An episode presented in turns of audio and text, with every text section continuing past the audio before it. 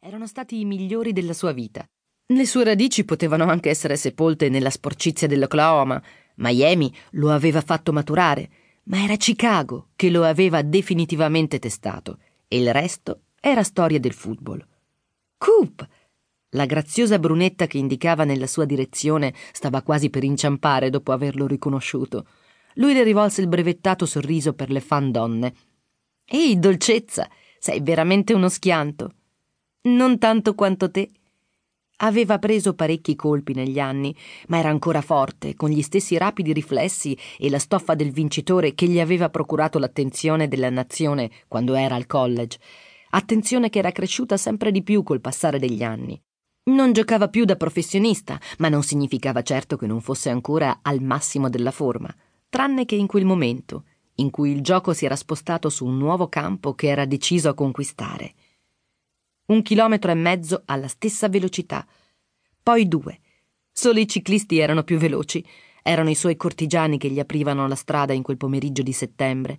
Nessuno avrebbe potuto afferrarlo, non certo i giovani turchi che stavano ai box della Camera di Commercio, né tantomeno quei ratti da palestra tatuati che mettevano in mostra i bicipiti pompati.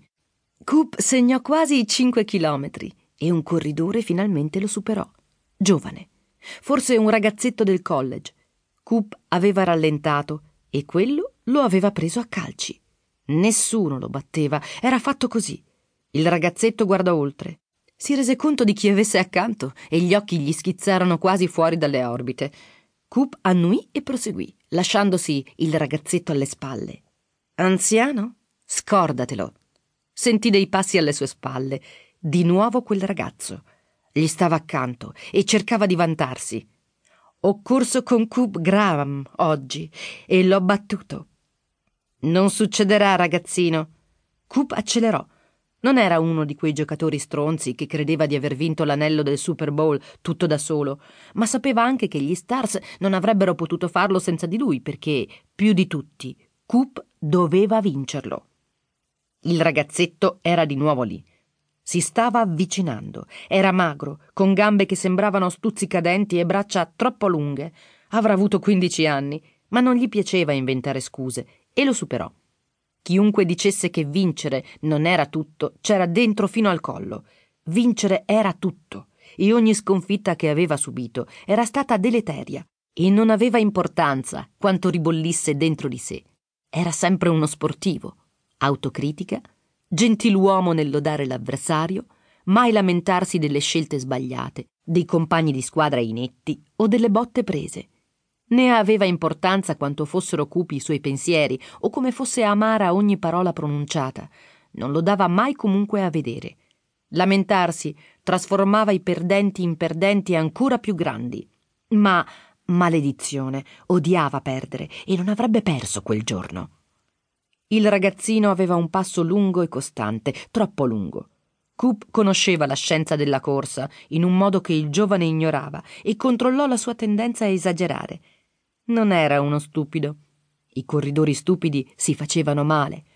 Ok, era uno stupido. Un dolore lancinante gli attraversò lo stinco destro. Respirava in modo troppo affannato e la sua anca malandata pulsava.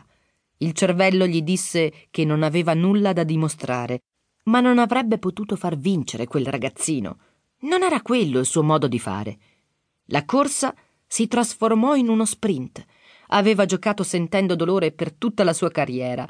Non sarebbe successo in quel momento, non certo il primo settembre del suo ritiro, mentre i suoi ex compagni di squadra si spaccavano il culo correndo e allenandosi per prepararsi a un'altra domenica non come altri giocatori in pensione, felici di diventare grassi e vivere pigramente spendendo i propri soldi. Otto chilometri. Lincoln Park. Erano di nuovo fianco a fianco. Gli bruciavano i polmoni, la sua anca urlava e gli stinchi erano in fiamme. Sindrome da stress tibiale mediale.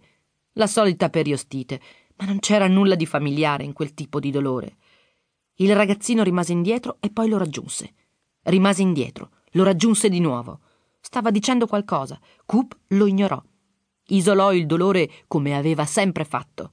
Si concentrò sulle gambe che andavano e sul respirare ogni molecola d'aria che i polmoni erano in grado di aspirare. Si concentrò sulla vittoria. Coop!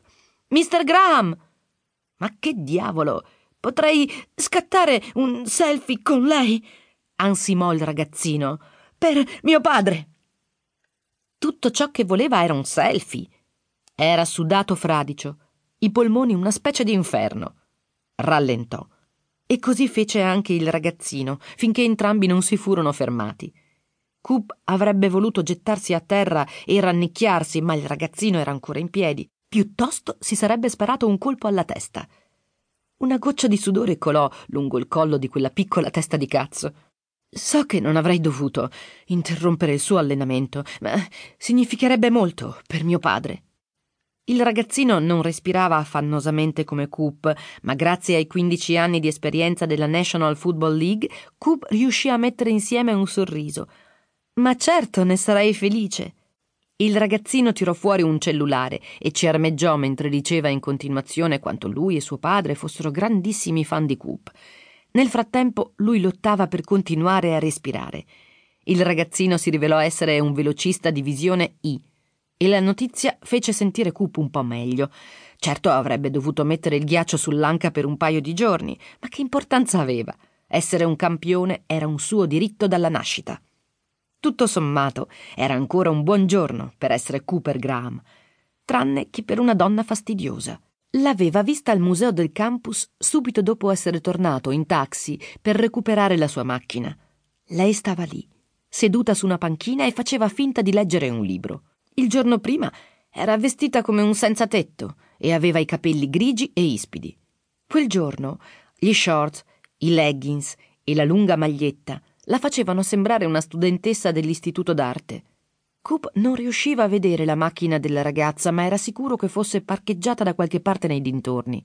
Se non si fosse accorto di una Hyundai Sonata verde scuro, con un fanale posteriore rotto parcheggiata accanto a lui troppo spesso negli ultimi quattro giorni, avrebbe anche potuto non rendersi conto di essere seguito. Ne aveva abbastanza. Ma mentre si dirigeva verso di lei, un autobus fece la sua fermata. Forse la ragazza aveva dei poteri sovrannaturali perché saltò sull'autobus e lui perse l'occasione. La cosa non gli diede molto fastidio, poiché era sicuro che l'avrebbe rivista. E infatti fu così, due notti dopo. Piper attraversò la strada in direzione dell'entrata dello Spiral il club che Cooper Graham aveva inaugurato a luglio, sei mesi dopo aver lasciato i Chicago Stars. Un leggero venticello settembrino le accarezzava le gambe nude e le sollevava l'orlo del corto vestito nero senza maniche. Sotto indossava il penultimo paio di mutandine pulite. Prima o poi avrebbe dovuto fare una lavatrice, ma per il momento tutto ciò che le importava era registrare ogni mossa di Cooper Graham.